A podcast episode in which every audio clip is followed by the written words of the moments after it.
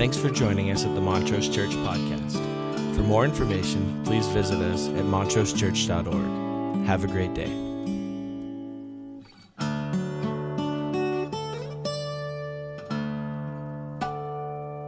Amen. Well, we're uh, kicking off a little series here called Building Community. So let me give you some prejudicial statements at the beginning. Seems to me that the church should be the most loving place on earth. That was weak. I mean, shouldn't it be that you could walk into any church around the world calling itself by the name of Jesus Christ and find it to be a loving place? In fact, the most loving place on earth. By logic, it would mean, I believe, that church, given, you know, its key leader, Jesus, should be a loving place where he prioritized loving God with all our heart and loving each other as we love ourselves. That it would stand to reason then that this community becomes this place that is inexplicably loving to one another, like, like mysterious, weirdly loving to one another, like beyond logic. Like how Jesus described it. I, I'm not saying love those who love you, I'm saying love those who mistreat you. Love your enemies who intend you harm. That kind of love. Weird, kind of countercultural love. That's, that should be logical. And then, if that's true, if the church then is the most loving place on earth, they should also be the safest place on earth. Amen? Where I come in with all my junk and find myself in a place of belonging where we're all like, yeah, I got junk too. I got junk too. I'm not okay. You're not okay. Remember that great book in the 70s? Older people help the younger people. It was called I'm Okay and You're Okay. Except none of us are okay, are we? But that's okay. You understand what I'm saying? Because that's true. I'm not okay and you're not okay. We're not okay, but that's okay. Because that is the common trait of human beings to have issues. We all got them. Some of you cover them up better than others of us. Some of us have to talk about them every week. and you get to listen. So then, not only should we have the most loving place and the safest place, then it also ought to represent the very best of community life. And it seems to me that if we just stop there and we just said, I'm going to ask a few questions. Is it the most, in your experience, even as people who are still here, which, by the way, millions are fleeing the church in the last few decades. Millions. We're not talking about a few. People going, I'm done. It didn't do what was promised. And I'm pretty sure that's not because Jesus let anybody down. I'm pretty sure it has something to do with the community of faith messing something. That's why we get books like this. They love Jesus, but they hate the church. Hmm. I mean, that's not entirely fair because I don't know if you know this, but the church is run by human beings, and human beings are fallible. Yeah. So, I mean, it's not like the government where everything works perfectly. you know, our corporate America where everything flies through just pristinely, or the entertainment industry where everything is above reproach. The church struggles a little bit because human beings are involved somehow. But it would seem logical then that this ought to be this place of immense community, immense connection, where we're on purpose doing something differently. And I wonder, is that been your, we who've stayed? Eh, could you say, in my experience in the life of the church, I have experienced within the context of the church this great love, this great safety, and this great community? Because some of us would go, well, no, I keep going in spite of. Amen? And so we're invited and called to this thing of community building. Paul, in his relationships with the church at Corinth, which, by the way, this is a theme of Paul's writing. All of his letters are deeply entrenched in this idea of unity, this idea of community, and what happens in it. And if you read the narrative of the New Testament, then you find out that one of the things that's happening in the birth of the New Testament church is community at a level that no one's ever seen it before. I mean, no one on the planet had ever seen anything like the love and community that was happening in the church. It wasn't because they had great evangelism. It wasn't because they had a pristine music program. It wasn't because all the student level ministries were thriving. It wasn't because there were beautiful buildings. It was because they had community that the world had never seen, and people flocked to be a part of it because they longed for community. So I'm going to read you an article that appeared in the New York Times, written by somebody named John Leland. And as I was doing research for this series, I, I came across this article, and I, I got, I'm just going to read it to you. Uh, I'm astounded at how many things he has to say that Paul would go, Yeah! Or maybe if he read Paul, he'd go, Yeah. But here it is the New York Times, John Leland, an article that has to do with community. Here's what neuroscientists think are happening in your brain in relationship to community and loneliness. The human brain, having evolved to seek safety in numbers, registers loneliness as a threat. The centers, that, the centers that monitor for danger go into overdrive, triggering a release of fight or flight stress hormones. Your heart rate rises, your blood pressure and blood sugar level increase to provide energy in case you need it.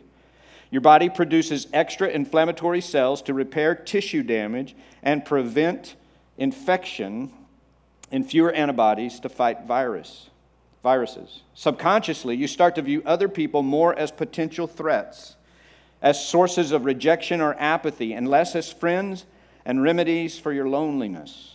In small doses, loneliness is like hunger or thirst, a, a healthy signal that you're missing something and to seek out what you need. But prolonged over time, Loneliness can be damaging not just to your mental health, but also to your physical health. Even before the pandemic, the United States Surgeon General Vivek Murthy said the country was experiencing an epidemic of loneliness, driven by the accelerated pace of life and the spread of technology into all of our social interactions. With this acceleration, he said, efficiency and convenience have edged out the time consuming messiness of real relationships. That is a powerful paragraph. Four years ago, the British government appointed a minister of loneliness to address the growing concerns among the public. One town set up happy to chat benches with signs reading, Sit here if you don't mind someone stopping to say hello. The model proved so popular that it spread around England into Canada and Poland. Yet there are interventions that can help. Dr. Kasyapa says for years, people thought the best thing you could do for a lonely person was to give them support. Actually, we found that it's about receiving and also giving back. So, the best thing you can do for someone who is lonely is not give them help, but ask them for help. So, you give them a sense of worth and a chance to be altruistic. Even if we're getting the best care, we still feel lonely if we can't give something back. The care is extremely valuable, but it's just not enough. She also suggested a regular practice of gratitude and altruism, both of which counter a mindset of seeing others as threats. Did you ever imagine you'd open the New York Times and it would say, here's what you need to do for better mental health? Practice gratitude and caring for others. but that's very important. But real remedies to the problem of loneliness, Dr. Murthy stressed, must be addressed not just uh, by lonely people, but by the culture that's making them lonely. We ask people to exercise and eat a healthy diet and take their medications. But if we truly want to be healthy, happy, and fulfilled as a society, we have to restructure our lives around people. Right now, our lives are centered around work. That's a big deal. That's a big deal. I mean, who imagined that all this was true except Jesus was speaking about it and Paul was writing about it in the first century? In fact, his vision was how do you remedy this situation in the life of the community and culture? You build a church. And you build a church that represents the most loving place on earth, the safest place on earth, that exercises and exhibits and participates in the very best kind of community life. So let's talk for a minute about what's going on in Corinth. Corinth is, a, is arguably the most powerful metropolitan city of the ancient world.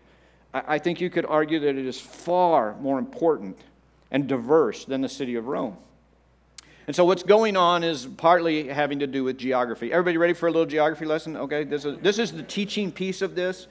So if you know you wanted the spiritual part, that's at the end. This is kind of in the middle. So if you look at the Grecian peninsula, you know it's shaped like an hourglass. In the northern part, you have Athens and sort of the access to the European continent. In the southern part, you have the what we call the Isthmus of Peloponnese and uh, the city of Sparta. So if you think about the ancient world, in the middle of that, at the center point of that hourglass, that narrow little isthmus in the middle, uh, that is about four miles across. And so you're in the Mediterranean Sea, although one is the Aegean at that point, and the Ionian Sea, and you know, blah, blah, blah.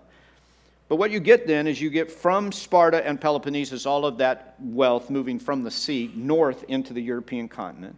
Everything coming from the east and Asia is arriving at that area. Everything coming from the west in Italy and all of the western, you know, uh, part of the world, they're arriving there. And nobody wants to traverse the bottom of the peninsula. It's one of the most dangerous sea lanes in the world. And so, what was happening in the ancient world is that people were putting to port at that narrow strip of land, and they were either offloading their cargo and hand carrying it to the other side and reloading it and heading, or, I'd love to have seen this, they were actually taking the ship out of the water, rolling it on logs across the four miles, and relaunching on the other side. And this was happening from east to west. Now there's a canal there. But this was happening from east to west and from north to south. All the wealth of Europe was coming down to the seaports. All of the wealth from uh, around the world was pushing northward. And right in the middle of all of this is the city of Corinth. And that means in the first century, the city of Corinth was one of the wealthiest, most diverse places on earth. Entrepreneurs flocked to Corinth because if you wanted to make a lot of money, you go to where the action is. And so all kinds of people were thriving within the context of Corinth. It was one of the wealthiest cities in the world. Along with that comes not only entrepreneurs for the higher tastes of human beings, but for the lower tastes of human beings. Corinth was the original sin city. I mean, you could do anything. You could purchase, participate in almost anything. It was uh, in the center of the city was a, a temple to the goddess Aphrodite. So you know, the goddess of love. So there was a lot of rationalizing, a lot of indulgences going on. Between the Greek philosophy and the wealth of the city, you could rationalize almost any behavior. And so the city of Corinth was just known around the world as this place where anything goes. All there is no restraint. Indulge yourself. Find yourself. There's no one judging you. Just go be. And Paul, on his second missionary journey, says, You know where we need a church? We need a church at Corinth. That'd be an awesome place. I just have to, people be like, yeah, that's not a good idea. I don't see that taking off. I mean, they got just about everything they need. But Paul knew they lacked one thing a community that was safe and loving and that cared deeply about who they were and where they came from. So Paul comes to Corinth. He spends 18 months there. You can look it up in Acts chapter 18, tells the whole story. He comes, he spends 18 months there, and he emphasizes to them this reality. We are bound together by a common belief. I don't know what it is about human beings, but when you stop and you think about this, the, the, you know, because we say we ought to be the most loving place, and everybody almost said amen. and then we ought to be, you know, the safest place on earth, and no one said amen. And that we ought to experience community life like no other place on earth. And why don't we? What stands in the way? There is something in our human nature that tries to seek out other people who are just like us. That's our favorite thing. You know what I love? I love when people look at me and go, You are perfect. You know what I don't like? You know, you could mature a little, and here's how. I don't like that so much. Do you? No, we don't like that. So we don't seek it out. We don't want diversity. We want some kind of homogenous existence, and that's really defined the life of the church. Let's get a whole bunch of people who think, and if somebody thinks differently, let's get rid of them. There are other churches for them. They can go to one of those kind of churches. And so Paul comes along and he says, You know what? We ought to be bound together by our commonality. We shouldn't focus on our differences. We should focus on our commonalities. Wouldn't that transform people's lives? If we just for a minute said, I'm not focused on why we're different, I'm focused on what we have in common. And Paul said, Here's what you have in common a loving God who gave you life, A loving God who cares about who you are and where you came from in your distinctiveness. Your race, your culture, your political perspective, all of that stuff that, that God invested in this mysterious diversity of the world. Amen. Have you traveled? Are you guys okay? I mean, it's a beautiful fall day. For all we know, next Sunday will be 90 degrees. You ought to be energized right now. You ought to be like living the life. This is, this is fall. We only get a few days of it. You ought to be pumpkin spicing your head off today. I mean, energy.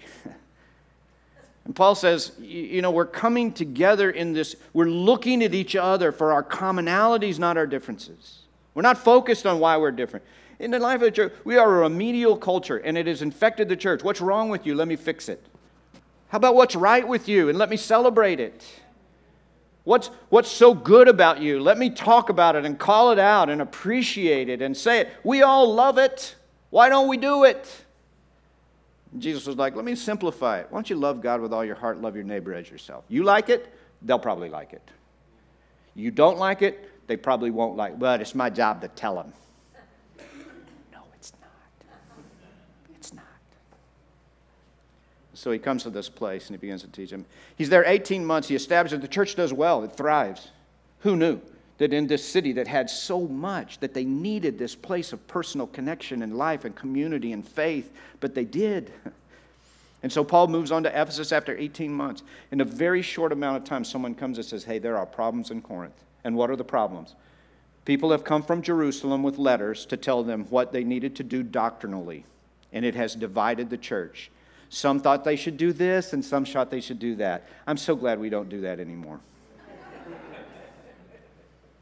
Paul, who had poured 18 months into look up, follow God, listen, have divided and started looking at each other and dividing over doctrinal. Not only that, there's a couple of prominent teachers who've risen in the church, actually good teachers, Apollos being one of them. And they have decided who they like and who they don't like. And they have divided into factions over who they like as their favorite teacher. I'm so glad we don't do that now. And so Paul decides to write a letter They've divided over other things. You know, should we eat food offered to idols? Should we not eat food offered to idols? You know, uh, sexual purity is a big topic of discussion coming from the Greek culture, living in Corinth. You know, some people are like, hey, I'm free. I can do whatever I want. I was like, I don't know if you should. Don't know if you should. So Paul writes, what we have is 1 Corinthians. Now, just so you know, just so I can confuse you, but you will know this. We believe that Paul wrote four letters to Corinth we believe that they are contained within our two letters. I won't go through all of the details, but you may find yourself, if you read 1 Corinthians, you'll get around to chapter 5, and he'll say, In my previous letter, I told you, and then you go, Whoa, this is 1 Corinthians. How can there be a previous letter? We believe the previous letter is contained in the middle of 2 Corinthians. If somebody told you where to look, you would be reading along and go, You know, if I stop here and start here, that fits. And this stands alone. I always wondered how we got from there to there. We kind of think that's the previous letter stuck over there. And then we have the severe letter where Paul then just really gets angry and tells them off. but we think they're all contained within our two letters, four letters that he writes to say, let's get back on track. 1 Corinthians is deeply devoted to saying, here's what's dividing us. Let's come together. It culminates in chapters 11 and 12 when he begins to give us this powerful illustration about the gifts of the Spirit and the diversity of the body. And you, of course, know what happens at the end. And now I will show you the most excellent way. If I speak with the tongue of men and of angels but have not love, I am only a resounding gong or a clanging cymbal. Into that chapter 13, the chapter of love. We're going to spend the next four weeks in these two chapters. We're just going to talk about what's going on and what he's teaching and what's happening. Everybody okay? Yeah. All right, good. 1 Corinthians 12 1. Now, about the gifts of the Spirit, brothers and sisters, I don't want you to be uninformed. You know that when you were pagans, somehow or other, you were influenced and led astray to mute idols Therefore, I want you to know that no one who's speaking by the Spirit of God says Jesus be cursed, and no one can say Jesus is Lord except by the Holy Spirit. There are different kinds of gifts, but the same Spirit distributes them. There are different kinds of service, but the same Lord. There are different kinds of workings, but in all of them and in every one, it is the same God at work. Now, to each one, the manifestation of the Spirit is given for the common good. If you can't memorize any other verse in this series, memorize number seven of chapter 12. Now, to each one, the manifestation of the Spirit is given for the common good. What is the definition of a spiritual gift? I really like, you know, uh, how a couple of the writers listed it out. It's basically you have been given gifts for acts of service in the life of the church. You have been given gifts and talents by which you might serve. Is that simple enough? We make this weird. We make spiritual gifts very weird. Uh, the premise of the scripture is God has equipped you with manifestations of the Spirit for the common good. Here's the problem for most of us we take the manifestation of the Spirit in our life and we believe it's for us perpetuating our own story and our own life. Most of us. That's what we do. We work on us. With our gifts, we work on us. To one there's given through the Spirit a message of wisdom, to another a message of knowledge by means of the same Spirit, to another faith by the same Spirit, to another gifts of healing by that one Spirit, to another miraculous powers, to another prophecy, to another distinguishing between spirits, to another speaking in different kinds of tongues, and to still another the interpretation of tongues. All these are the work of one and the same Spirit, and He distributes them to each one just as He determines. So he starts out by saying, Listen, don't forget this that at one point, as you were going along, you consulted with mute idols and you thought you were getting a word. So maybe as you think about you have exactly what the Spirit is saying, you should approach that with humility.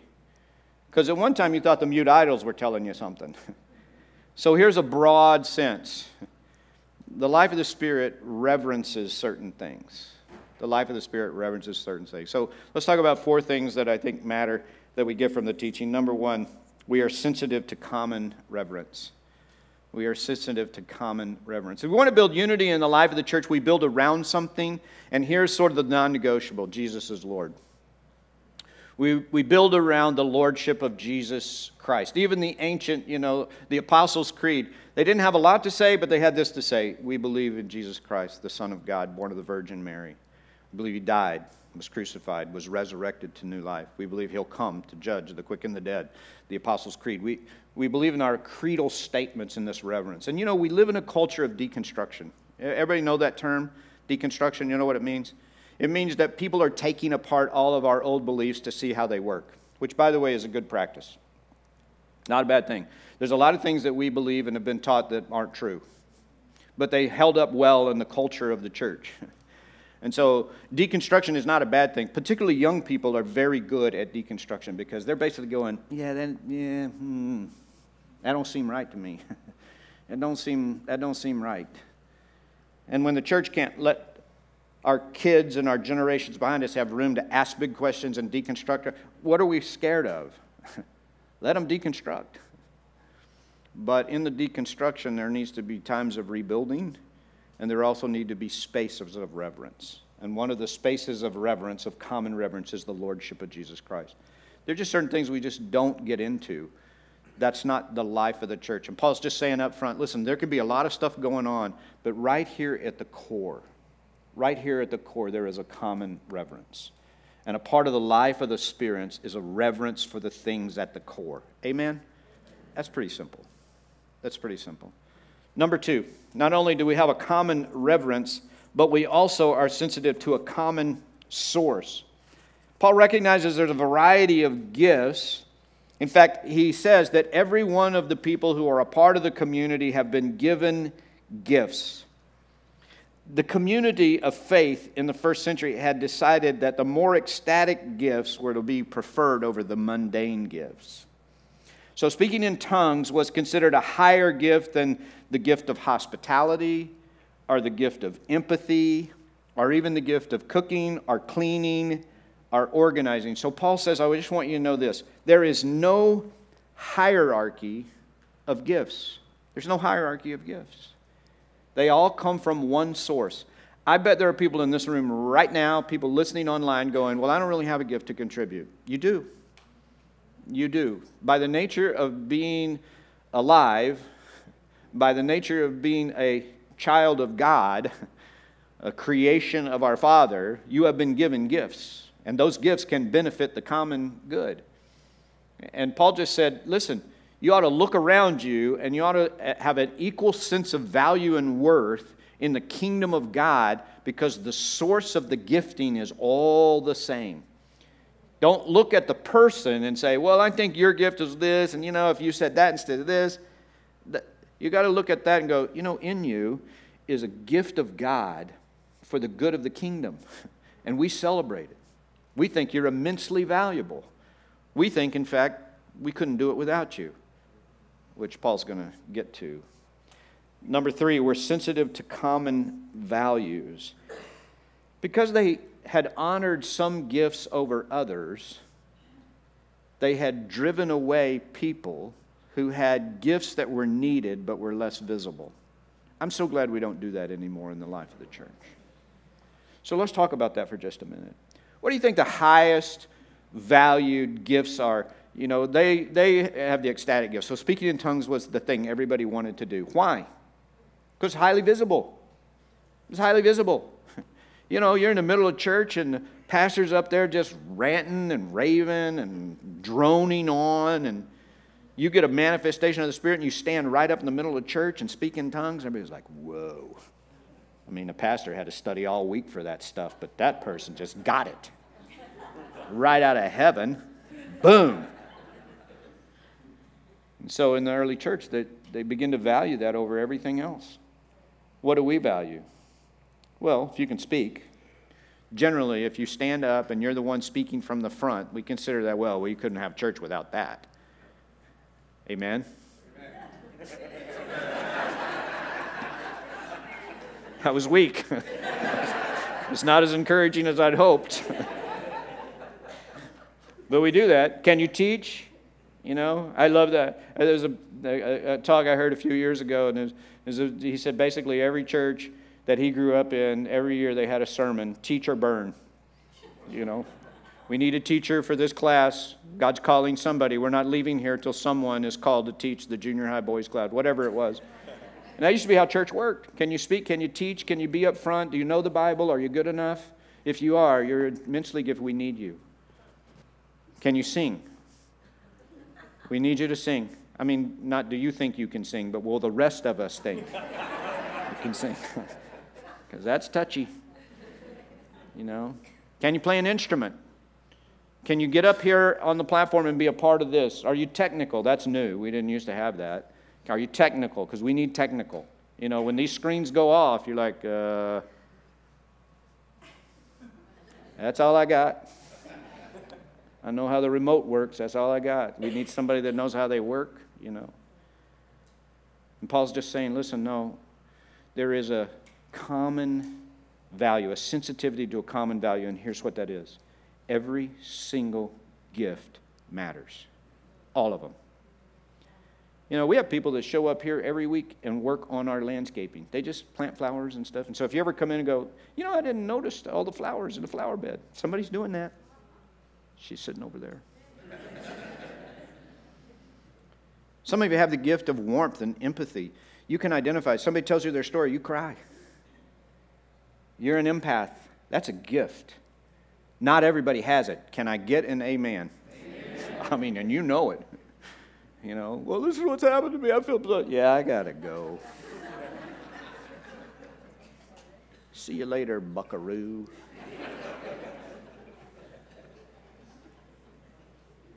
Over the years, we've had people that have been at the back of this building. You, I could name their names. And people would be like, you know, when Martha retired, people were like, you know, that's the first person that greeted me. She said hi to me every week. She da, da, da, da, da, da. Some people have the gift of warmth and hospitality. And when we do not value equally all the gifts, we lose gifts. People don't feel needed or wanted. And I'm telling you, in the diversity of this congregation, uh, the folks that are white, there's all kinds of gifts. Some of you can cook, that's a gift.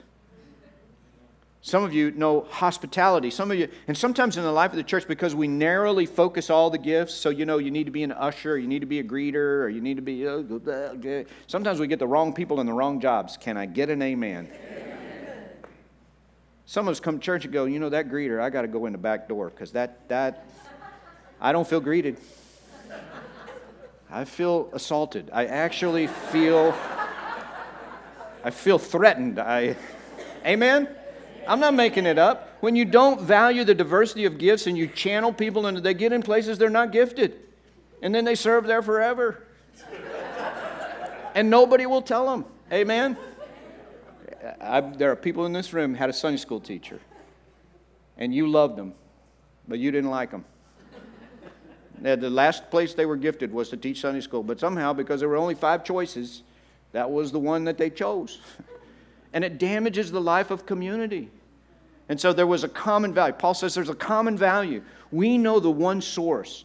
And when we know the one source, then we value every single gift. So when somebody comes and says, This is my gift, we go, How can we use that gift? Where did that fit in? Because he's going to say later in this chapter, he placed the pieces of the body together just as he wanted them to be. Number four, we are sensitive to common responsibility. Verse 11, all these are the work of one and the same Spirit, and he distributes them to each one just as he determines. How many, what's a percentage, you know this off the top of your head probably, what's a percentage of people in the life of the church who use their gifts to build a community of faith? Somebody be brave and yell it out. Eight. 8%, that's a good answer. 20 is the actual answer, which is optimistic, but eight's probably more realistic. I don't know what the statistic, you know, who gave it. 20%.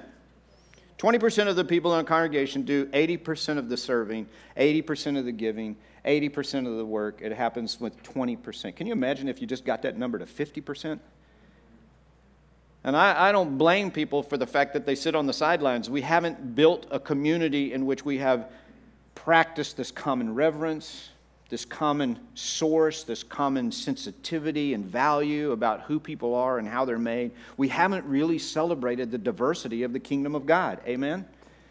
We've tried to homogenize everybody. And here's the thing that I understand we, we don't all speak the same language. Amen?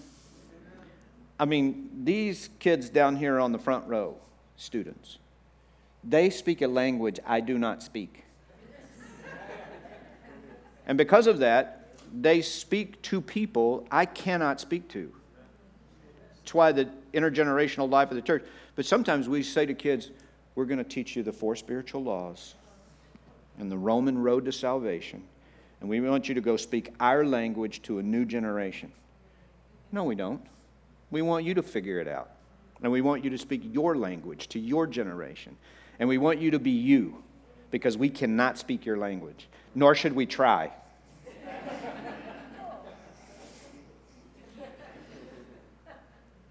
But that's true in a thousand ways. It's not just generational.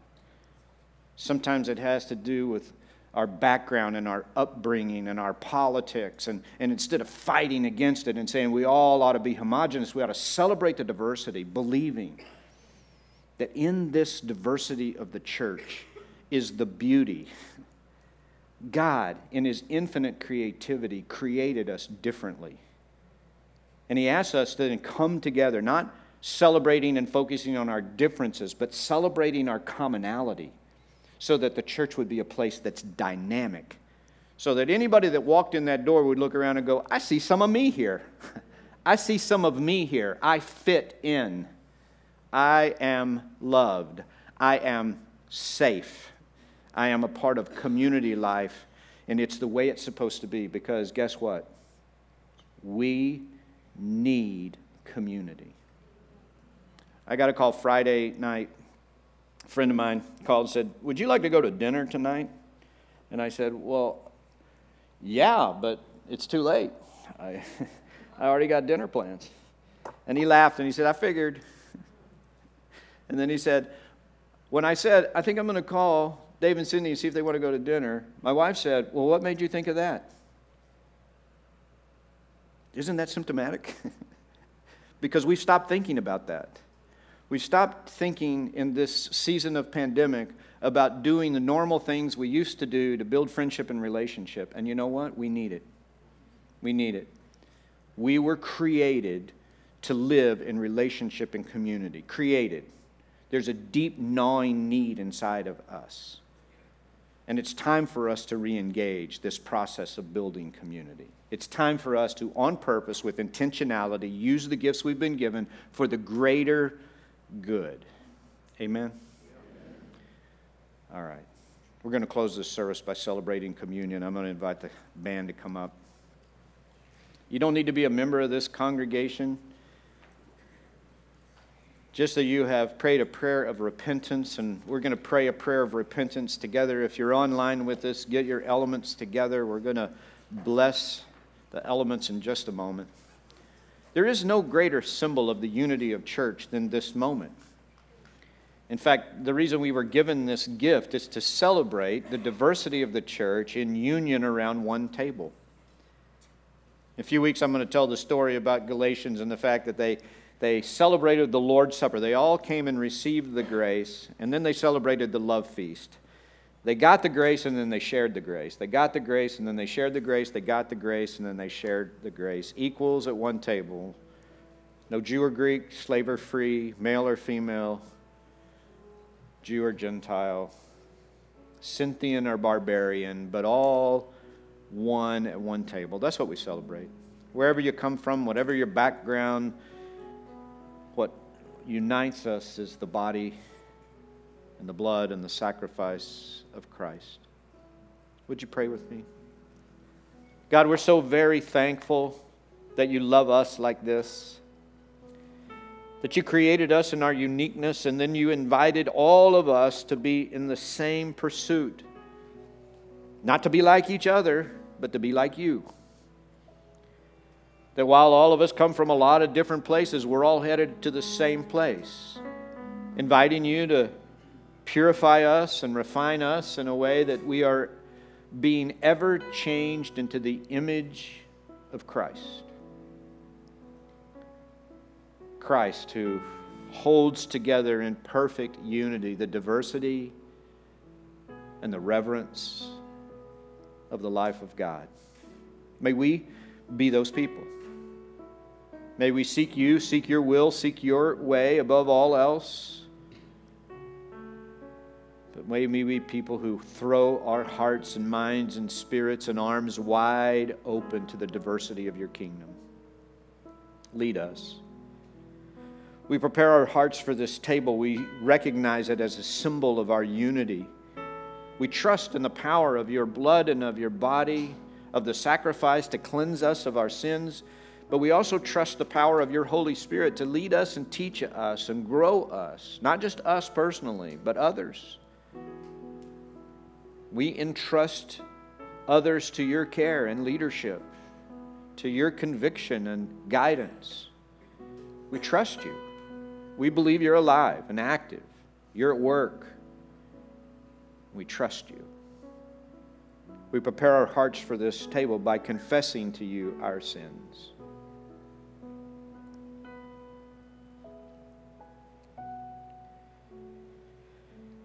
We're so thankful that your word promises that when we confess our sins, you are faithful and just to forgive us and to cleanse us of all unrighteousness. And so we dedicate these elements to you in the name of the Father and of the Son and of the Holy Spirit. And we pray that in these moments you would apportion grace to each person as they have need. The body of our Lord Jesus Christ, which was broken for you, preserve you blameless unto everlasting life. Take and eat.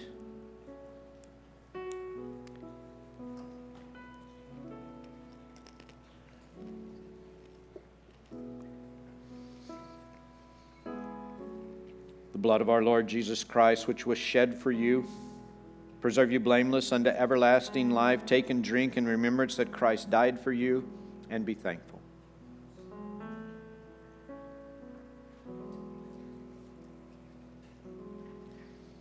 And now, God, as we respond to your word, as we really respond to your word, not just some rote repetition, but as we search for how you would teach and lead and convict and change and call and invite us. I pray that you would hear our prayer. I pray that you would remind every person, whether they're listening online, whether they'll listen later in the week, whether they're sitting in this room, we need your help. Lead us in our response, we pray in your name. And everybody said together, Amen. Amen. Will you stand as we respond? Thanks for joining us at the Montrose Church Podcast. For more information, please visit us at www.montrosechurch.org. Have a great day.